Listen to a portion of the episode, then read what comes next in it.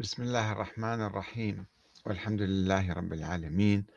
والصلاة والسلام على محمد وآله الطيبين. ثم السلام عليكم أيها الأخوة الكرام ورحمة الله وبركاته. ما هو الفرق بين المرجعية الدينية الحقيقية والمرجعية بين قوسين اللادينية؟ وكيف نميز بين رايات الضلالة ورايات الهدى. هذا سؤال طرح على مكتب السيد السيستاني. حفظه الله. وبالخصوص مركز الدراسات التخصصية في الإمام المهدي. عندهم مركز متخصص وقد أصدر حوالي 700 كتاب حتى الآن. وبصورة يومية الكتب تصدر وتستمر.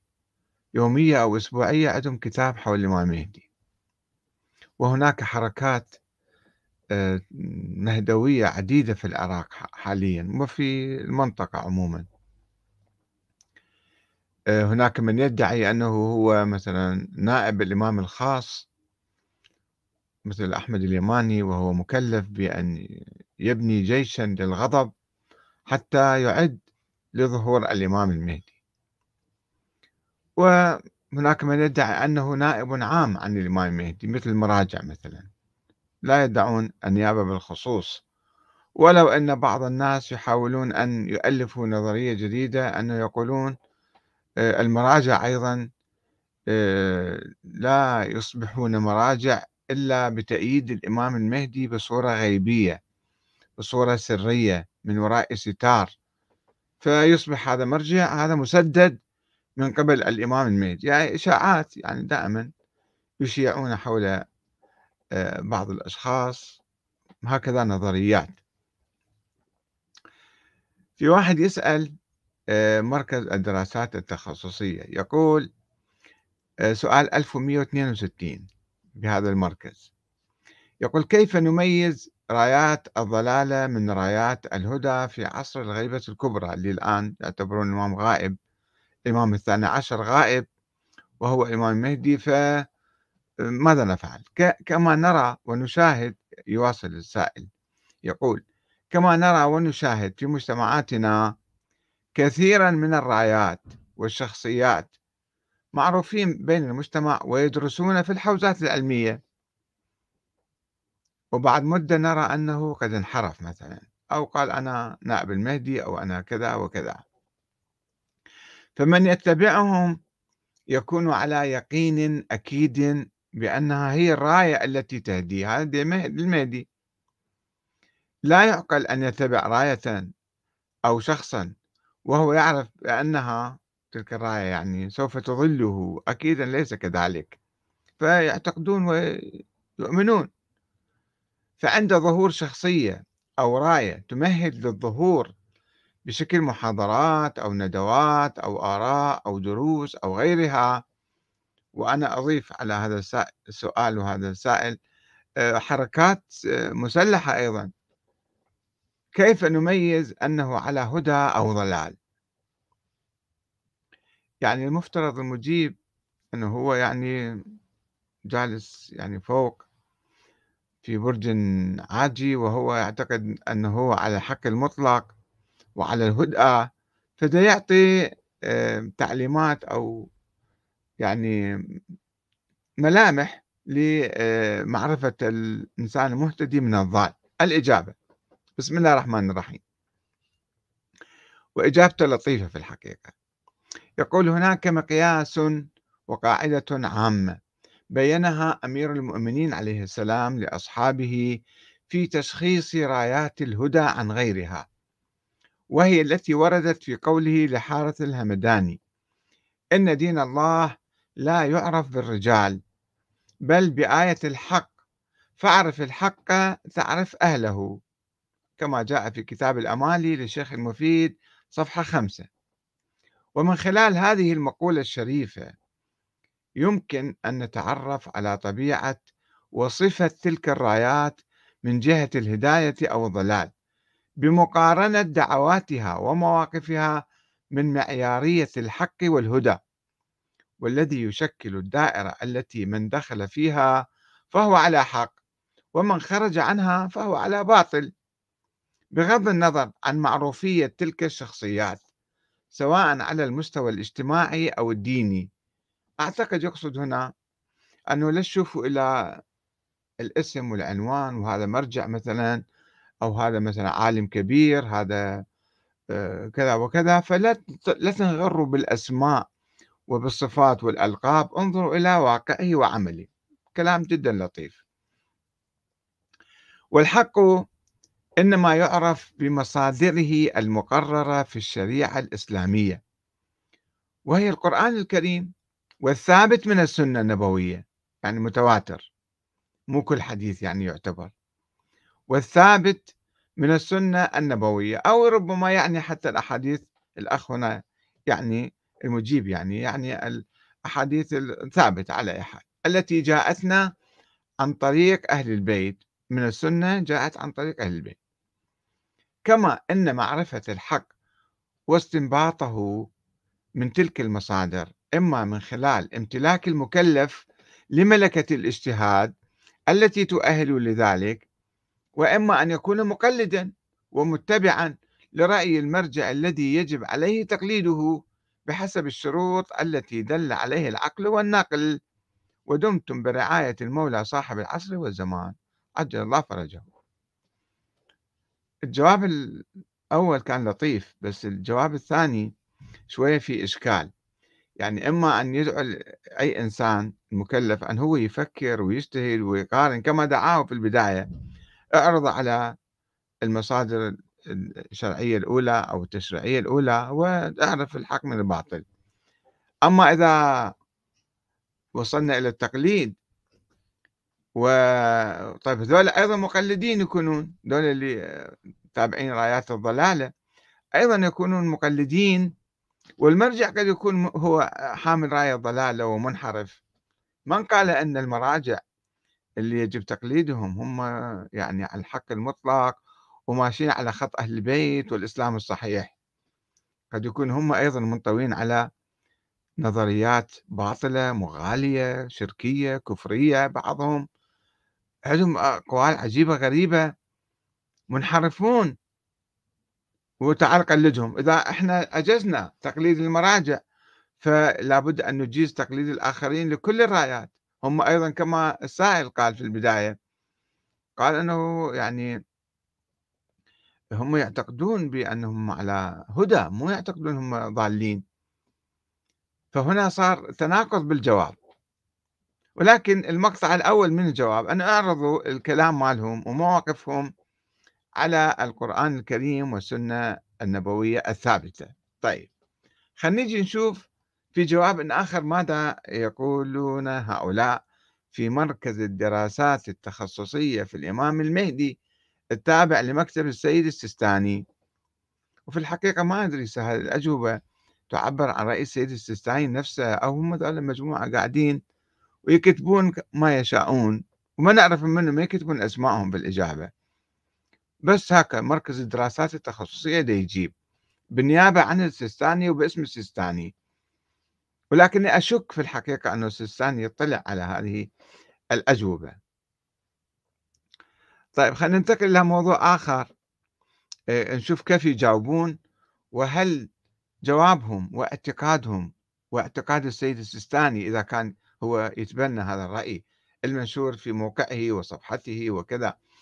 آه، آه، إذا آه، هل هذا هو يعني كلام هداية ولا كلام ضلالة ولا كلام ما له أي أساس. هو أعطانا مقياس عرض الأفكار على القرآن والسنة. طيب الآن سؤال 762 نفس المركز الدراسات التخصصية يعني ما المهدي هل كل من أنكر إماما واحدا من الأئمة يعتبر بترا للدين؟ يعني ضال يعتبر هذا أو لا؟ السؤال. هذا عنوان السؤال الحطي والسؤال. هل إن إنكار إمام واحد من الأئمة الاثنى عشر عليهم السلام يعتبر بثرا للدين أصوله وفروعه؟ يعني هذا خرب الدين كله الأصول والفروع. الإجابة. بسم الله الرحمن الرحيم. من الواضح في عقيدتنا أن اللازم حتى يصل المسلم إلى مرتبة الإيمان بأهل البيت عليهم السلام. التي هي أس الإسلام وأساسه. التي الإيمان بأهل البيت هذه المرتبة يعني يقصد أس الإسلام وأساسه. طيب هو أن يكون الإيمان بأهل البيت الاثني عشر عليهم السلام كلهم. وإن إنكار أحدهم يستلزم عدم تحقق الإيمان المطلوب. فالإيمان بهم هو على نحو العموم المجموعي كلهم مع بعض لازم تؤمن باكج واحد يعني. الذي يطالب يطلب فيه تحقيق كل الأفراد تماما كما في الصلاة إذ أنها مركبة من عدة أركان وواجبات هي أفعالها. هذا يجيب مثال الآن. وحتى تكون الصلاة تامة مجزية فلا بد من الإتيان بكل أجزائها وأركانها أو أفعالها مع بعض يعني. وأي ركن أو فعل منها يترك فإنه لا يحكم بأن الصلاة نصفها أو ثلاثة أرباعها صحيحة. إذا جاب واحد ركعة مثلا ما تعتبر هي صلاة وإنما يحكم عليها بالبطلان رأسا. خلاص إذا فد تشهد ما جاب أو سجدة ما جاب صلاته خربت. مثال عجيب غريب طبعا. وهذا يعني أن عدم تحقق الإيمان بفرد واحد من الأئمة عليهم السلام هو إنكار الجميع على حد سواء. فلا يكفي الإيمان بهم على نحو العموم البدلي عن واحد بدل آخر. الذي يكون لكل فرد منها أمره الخاص وأمثاله. آه، وامتثاله وأمثاله الخاصة. كالأمر بصوت 30 يوما من شهر رمضان مثلا. هذا المثل الآخر يختلف. يعني إذا واحد صام 29 يوم يعتبر صائم بس صام ما صام في يوم واحد ما يخرب صومه كله شهر رمضان. إنما بس ذاك اليوم اللي ما صامه يخرب لازم يعيده أو مثلا يقضيه. فشوفوا المثلين الصلاة باكج واحد كله مع بعض لازم تصلي كل أركان الصلاة تجيبها. إذا أنت ما صليت ما جبت فد ركن من أركان الصلاة صلاتك تبطل. أما الصوم لا مو مش الشكل فيه يمكن واحد يعني. إذ أن لكل يوم من أيام شهر رمضان أمره الخاص به وطاعته الخاصة به. وعصيانه الخاص به فصيام يوم واحد منه لا يغني عن صيام الأيام الأخرى. وترك صيام يوم منه لا يؤثر على صحة صيام يوم آخر فلكل منها أمره الخاص به. هذا مثل آخر معاكس حتى يوضح الصورة. ولذلك أكدت الروايات أن إنكار الإمام المهدي عجل الله فرجه كفيل بإخراج الفرد عن ربقة الإيمان. بعد ما يصير مؤمن. وهناك حتى لو آمن بكل الأئمة السابقين أحد عشر مثلا. وهناك عدة أحاديث تدل على هذا المعنى. ومنها التالي عن ابن مسكان عن أبي عبد الله عليه السلام. قال من أنكر واحدا من أح من الأحياء فقد أنكر الأموات أيضا. كلهم راحوا يعني دينه كله خراب. وعن هشام بن سالم عن الصادق جعفر بن محمد عن أبيه عن جده عليهم السلام قال قال رسول الله صلى الله عليه وآله القائم من ولدي اسمه اسمي وكنيته كنيتي وشمائله شمائلي وسنته سنتي يقيم الناس على ملتي وشريعتي ويدعوهم إلى كتاب ربي عز وجل. من أطاعه فقد أطاعني ومن عصاه فقد عصاني ومن أنكره في غيبته فقد أنكرني. أنكر النبي إذا أنت أنكرت الإمام مهدي ما موجود أنت أنكرت النبي يعني. ومن كذبه فقد كذبني. ومن صدقه فقد صدقني. إلى الله أشكو المكذبين لي في أمري في أمره والجاحدين لقولي في شأنه والمضلين لأمتي عن طريقته وسيعلم الذين ظلموا أي منقلب ينقلبون. وعن غياث بن إبراهيم عن الصادق جعفر بن محمد عن أبيه عن آبائه عليهم السلام قال قال رسول الله صلى الله عليه وآله من أنكر القائم من ولدي فقد أنكرني. هذا أكد الحديث الأول. وعن مروان بن مسلم قال الصادق جعفر بن محمد الإمام علم فيما بين الله عز وجل وبين خلقه فمن عرفه كان مؤمنا ومن أنكره كان كافرا. هذا يجيب الحديث من كتاب كمال الدين وتمام النعمة للشيخ الصدوق. صفحة 410 وما بعدها. 39 باب من أنكر القائم الثاني عشر من الأئمة آه، عليهم السلام. ودمتم برعاية المولى صاحب العصر والزمان. عجل الله فرجه. هذول القائمين على مركز الدراسات التخصصية. ما أدري شخص واحد لو أشخاص عديدون. وهم عندهم علاقة أكرر هذا السؤال. عندهم علاقة بالسيد السيستاني وكل السيستاني هذا كله رأيه. بالجواب الأول والجواب الثاني هذا رأي السيستاني. ما هذا راح يصير متناقض. في الجواب الأول لواحد سأل كيف نعرف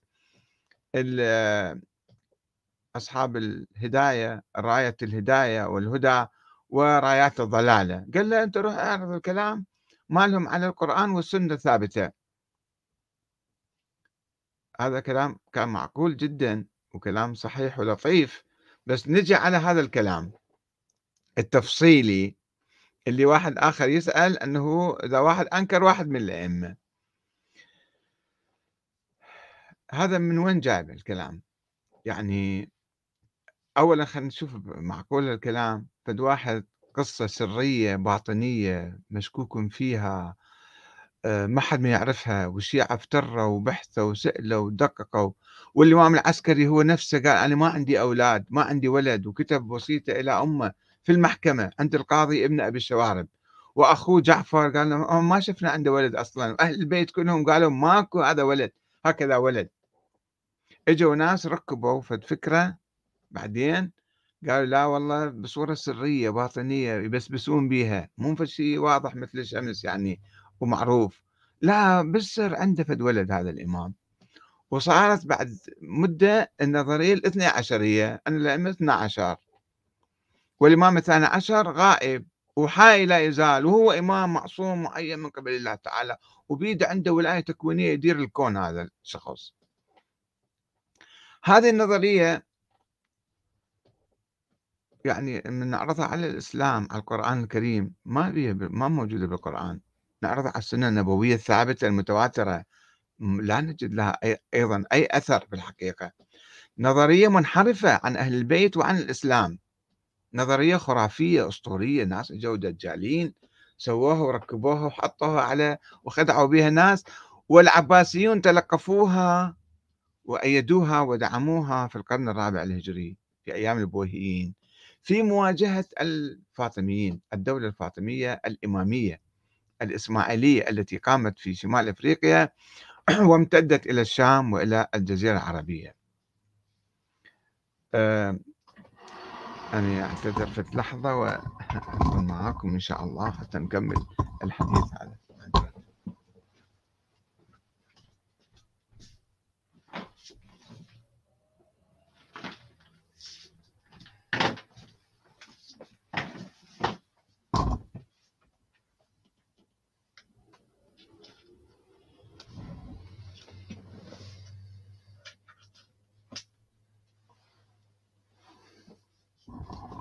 نعم.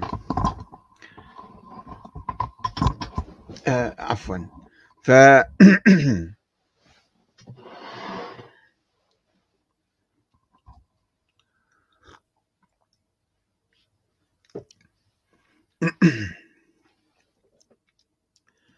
معذرة أيها الأخوة الأعزاء.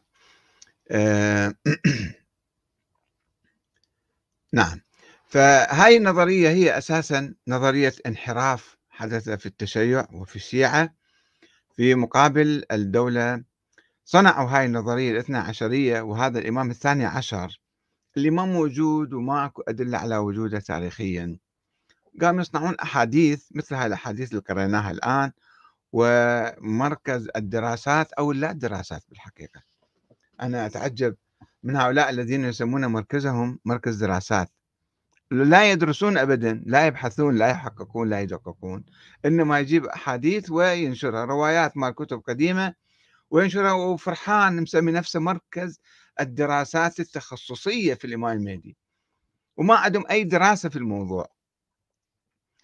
مجرد نقل و فكنا نتحدث عن آه، أنه هؤلاء مركز الدراسات التخصصية يقدمون أحاديث أنه النبي قال والكذا قال والإمام فلان قال والإمام. هاي الأحاديث كلها صنعت في وقت متأخر.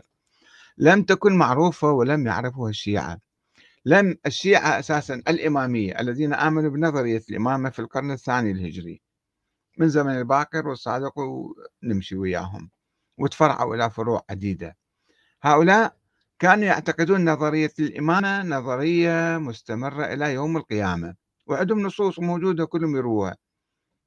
حتى الصدوق يرويها والمفيد والطوسي كلهم يروون هالروايات نظرية مستمرة إلى يوم القيامة مو محددة ب 10 و12 و و 12 ألف و 12 مليون. ما نزل الدنيا متى تنتهي؟ هي نظرية مقابل نظرية الشورى والديمقراطية.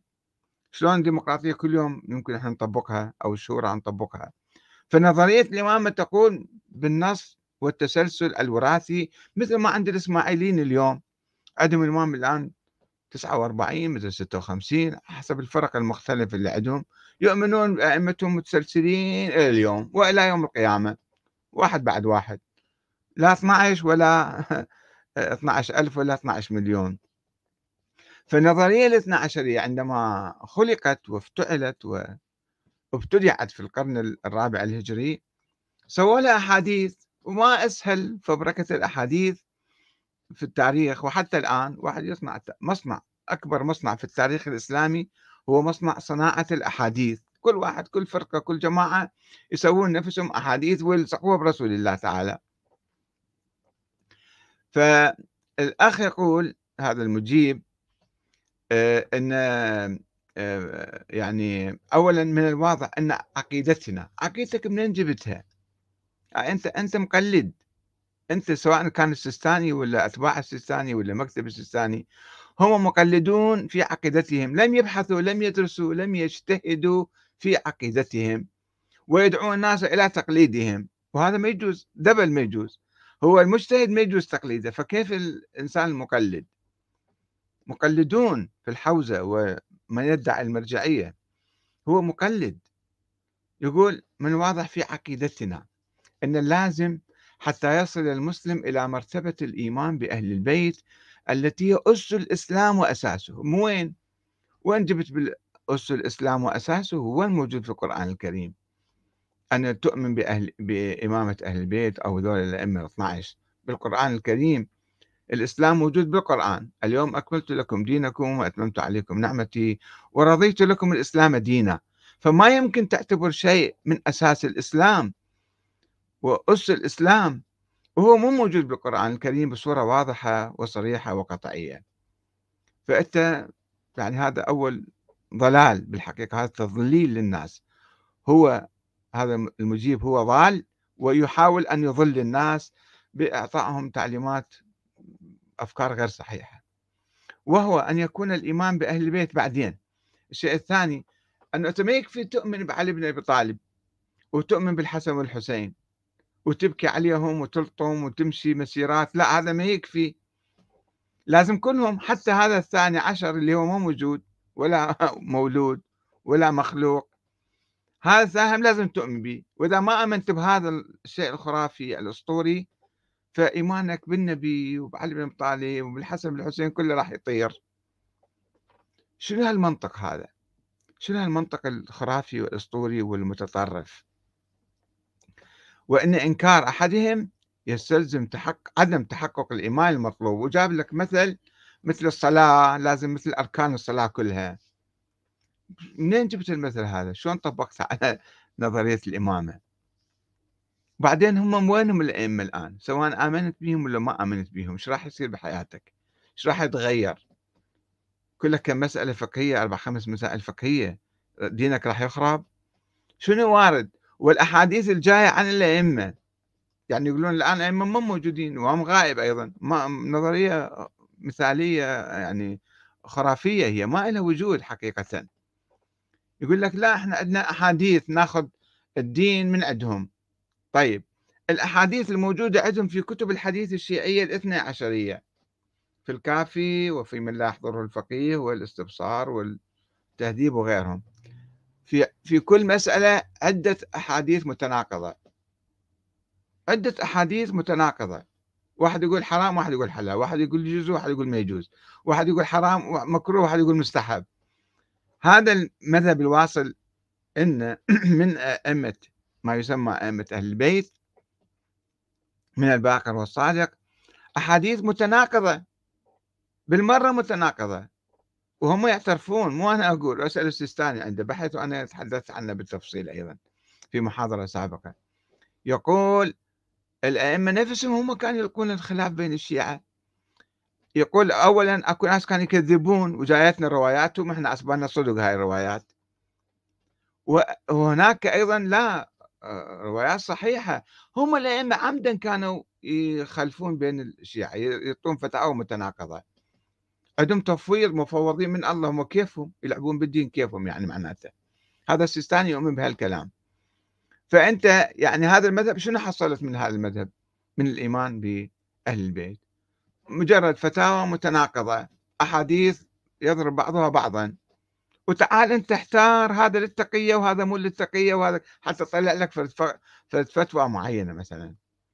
وإلا كقيادة وكإمامة ما موجودين الأئمة الآن. ما عندنا من 1200 سنة على الأقل انقطعوا الأئمة هاي السلسلة انقطعت السلسلة الموسوية فشلون صار هذا الإيمان بهم؟ أساس الإسلام وأس الإسلام وإذا ما آمنت كلهم مع بعض فما يفيدك مو بس ما يفيدك الإيمان بأهل البيت لا حتى إيمانك بالنبي هم راح يروح راح تكفر بالنبي أنت ويجيب لك أحاديث أحاديث موضوعة مكذوبة باطلة مناقضة للعقل مناقضة للدين ويقول لك هذا الدين أعرف الدين هو هذا حتى تعرف أنت راية الهدى فاسمع كلام السيستاني بهالكلام هذا واسمع ذول الجماعة بالحوزة واسمع هذول مركز الدراسات اللا تخصصية في الإمام المهدي طيب يجيب لك الروايات ما أنكر قال عن رسول الله يجيب لك الحديث. شلون كذب يعني بسهولة يكذبون على رسول الله تعالى. يقول أكدت الروايات. زين وين بحثتها؟ وين درستها؟ وين شفتها؟ وشنو سندها؟ أن إنكار الإمام المهدي كفيل بإخراج الفرد عن ربقة الإيمان. شو يخوفون الناس حقيقة؟ بعد واحد يقوم يرجف من يسمع الأحاديث بعد يقوم يرجف بعد ما يفكر عقله ينشل. وهناك عدة أحاديث تدل على هذا المعنى. ومنها التالي فيجيب من أنكر واحدا من الأحياء. فقد أنكر الأموات. طيب من قال لك هذا الإمام الثاني عشر بعد حي؟ ميت هذا كان. عندنا ما, ما عندك إمام حي. شو عرفك. من قال لك هذا باقي على قيد الحياة حتى اليوم؟ يا أيها الشيخ اللي جالس في مكتب السيستاني وقاعد تعلم الناس حتى يميزون بين الهدى والضلال. هل أنت تعرف ما هو الهدى والضلال حتى تمي تعطي تعليماتك؟ وعن هشام بن فلان قال قال رسول الله. شوفوا شلون التفاصيل. القائم من ولدي اسمه اسمي. زين هذا الحديث.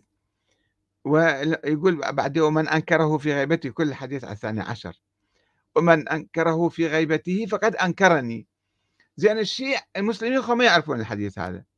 كل المسلمين ما يعرفوا الشيعة فرق عديدة ما يعرفون. روح اسألوا زيدية تعرفون الحديث؟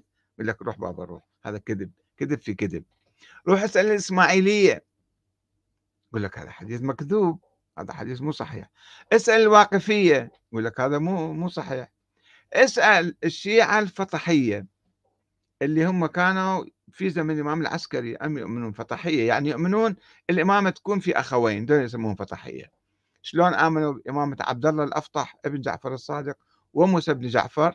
ثم استمروا مو مشكلة يعني مو إلا ابنه يمكن أخو. إذا ما عنده ولد نروح الأخو. الشيعة الفطحية راحوا إلى جعفر.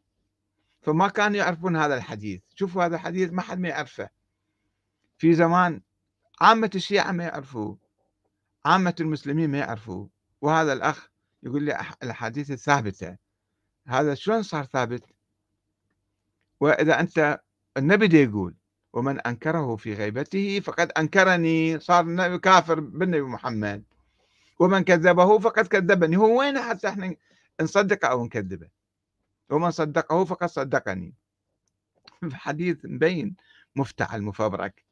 إلى الله أشكو المكذبين اللي في أمري. في أمره والجاحدين لقولي في شأنه. كلام عجيب هذا. نفس الحديث الآخر قال عن رسول من أنكر القائم من ولدي فقد أنكرني. هذا مو قائم هذا نائم. هذا ما موجود هذا مو قائم. شلون تطلق عليه اسم القائم على الثاني عشر؟ مو نقول لك الثاني عشر هو القائم. اللي أصلا ما موجود ولا مولود. فأحاديث كلها أحاديث يعني عجيبة غريبة. وهذا الحديث الآخر عن ما أدري منه عن الإمام الصادق. قال آه الإمام علم فيما بين الله عز وجل وبين خلقه. وين العلم هذا حتى إحنا نعرفه ويعرفنا ويعرفنا بالله؟ فمن عرفه كان مؤمنا ومن أنكره كان كافرا. بس إذا أنت أنكرت هذا الإمام الثاني عشر صرت كافر. شنو هالكلام هذا؟ شنو هالفكر هذا؟ شنو هالعبقرية هذه بالحوزة؟ وبال شو يدرسون؟ ما أدري شو يدرسون بالحقيقة دول بالحوزة. كل واحد واحد يرشح الثاني تعال أنت تصير مرجع بعد فلان. يدرسون مسائل الطهارة والنجاسة والحيض والاستحاضة وغاطسين بهالدماء هذه. وبعدين قال لك أنا صرت مرجع. وأنا المرجع أنا أبين لك الدين الحقيقي والصحيح. وتعال اسمع من عندي. هذا رأس الضلال في الحقيقة. رأس الضلال وكلهم في ضلال في ضلال وفي عنف وتكفير. من أنكره كان كافر. عند تكفر الناس أنت كلهم. تكفر كل المسلمين ما يؤمنون بهذا. فلا تقلدوا هؤلاء. لا تسمعوا كلامهم. بس ما أدرس أنا أكرر مرة أخرى ما أدرس هذا الكلام هذا اللي حشو. حشو هل السيد السيستاني مطلع عليه؟ ما أعتقد أنه هو يؤمن بالوحدة الإسلامية يؤمن يقول لا تقولوا عن السنة هؤلاء أخواننا نقولها لا أنفسنا. وكان عنده فتوى سابقة قبل أكثر من عشر سنين بتكفير الإسماعيلية بعدين شالها بسرعة. تحدثنا عنها سنة 2008 وجهنا له رسالة أنه شنو هاي الفتوى اللي عندك؟ فبسرعة حذفوها. فالمشكلة يعني هسه إحنا نحسن الظن بالسيد السيستاني ما ندري هو دارس مدارس باحث مباحث ما نعرف ما شايف له فد بحث في حول هالمواضيع. وذول الناس اللي حواليه مسمين نفسهم مجموعة قاعدين مركز الدراسات التخصصية في الإمام المهدي. ما يدرسون ما يبحثون ما يفكرون ما يناقشون ما يتحاورون. من تقول له يا سؤال معين كذا ما يجاوبك. ويقول لك تقلد وامشي بعدين يقول لك بالجواب الأول اللي عرضناه أنه أنت أعرض يعني واحد يسأل المكتب هذا أنه كيف أعرف رايات الهدى من رايات الضلال؟ يقول له أعرض كلامهم ومواقفهم على القرآن الكريم والسنة الثابتة. هذا كلام لطيف. بعدين يقول لك أنت إما تجتهد وإما تقلد. إذا قلدت رجعنا لي ورا. إذا كل واحد يقلد وقلدنا مثل هؤلاء مثلا مثل السيستاني أو أتباع السيستاني أو حواشي السيستاني اللي يفتون بهالكلام هذا. فإحنا راح نكون على هدى أم نكون على ضلال؟ في الحقيقة راح نكفر الناس كلهم وإحنا نعيش في الخرافة والأسطورة. ما راح نعرف الحق. فهؤلاء لا يعرفون الحق. هؤلاء ما أعرف شنو أصيبهم ما أريد أكون عنيف ضدهم. بس يعني عايشين بأفكار يكتبون أشياء مثل ما يعجبهم. إذا أنتم صدق عندكم نية لدراسة موضوع الإمام المهدي فادرسوا الروايات بصورة جيدة ادرسوا التاريخ الشيعي بصورة جيدة ادرسوا فترة ال... ادرسوا الكتب مو تنقلون فقط وتصفطون. وعندكم الآن حوالي 700 كتاب. قبل مدة أنا طلعت على المكتب كان 600 كتاب الآن صارت قريب 700 كتاب. ف والرقم الدقيق أقول لكم إياه كم هو؟ 689 كتابا. هذا آخر مرة أمس أنا راجعت مركز الدراسات التخصصية. كتب المركز 90 كتاب وكتب أخرى 599 كتاب. يجيبون ينشرون حتى يأكدون فكرة وجود الإمام المهدي بين الناس بين الشيعة. لماذا هل قد متحمسين؟ ما عندهم كتب حول وجود الله حول النبي محمد حول القرآن حول اي شيء بالإسلام مثل ما محشدين كل طاقاتهم ويترجموه لعدة لغات. وينشرون ويكرسون هذا الفكر يحاولون يثبتون وجود هذا الإمام الموهوم. لماذا؟ لأنهم يأخذون الخمس باسمه. يقول تعال جيب الخمس إنه مثل ما ذلك النواب الأربعة الدجالين الأربعة الذين ادعوا النيابة الخاصة عن الإمام المهدي سووا لهم في الفكرة وتاجروا بها واستفادوا من عندها وكانوا ياخذون أموال من الناس يقول لك نوصلها للإمام المهدي الآن نفس الشيء المراجع من نفس الطريقة. يقول لك إحنا نواب الإمام إحنا ولاة أمر المسلمين نحن الحكام الشرعيون. فإذا عندك خمس إذا عندك زكاة إذا عندك شيء جيبها لنا بعدين أنتم وين شو تسوون بها وين تودوها؟ وشنو حساباتكم؟ إيش قد يدخلكم؟ إيش قد يخرج من عندكم؟ ما حد ما يعرف. لا تسألون. المرجع شبه معصوم مقدس هذا. ما يصير تسألوه أصلا أو تشككون بعمله هو يعرف هو على اتصال بالإمام المهدي. فشنو فرقكم إذا بين هؤلاء الدجالين الآن اللي يدعون النيابة الخاصة وال والكذا والتمهيد للإمام المهدي شنو فرقكم عنهم؟ نفس الشيء. فتعالوا عيدوا النظر في أساس نظرية الإمامة. أنتم تنقلون أحاديث عن الإمام الباقر. حجية الإمام الباقر ابحثوها. من قال لك الإمام الباقر هو حجة من الله تعالى؟ أو الإمام الصادق. أنه الله وكل كلامه صحيح. حتى لو قال فد كلام وثبت عليه. مثلا وإحنا نشك بكل الأحاديث المفتعلة والمختلقة. لأنها متناقضة أيضا. من قال لك هو صار حجة من الله تعالى؟ ابحث في هذا الأساس. نظرية الإمامة ليست من أساس الدين ولا من فروعه حتى. لا من أصوله ولا من فروعه. نظرية سياسية بعض الناس صبغوها بالدين وجابوا لها آيات وأحاديث مزورة وكذا وسووها نظرية وانتهت. نظرية وصلت إلى طريق المسدود وراحت. لماذا نحن نتمسك بها الآن؟ لماذا هؤلاء في الحوزة والمرجعية والمكتب السيستاني يصرون على هذه النظرية؟ لأنها تدر عليهم لبنا وعسلا. بير نفط قاعدين عليه ودي ياخذون فلوس من عنده. ياخذون خمس. تشيل الخمس من عندهم يتحررون. يتحررون يقومون يفكرون عدل. ولكن ما دام الخمس موجود وهذه مسؤولية الناس اللي يعطوهم خمس.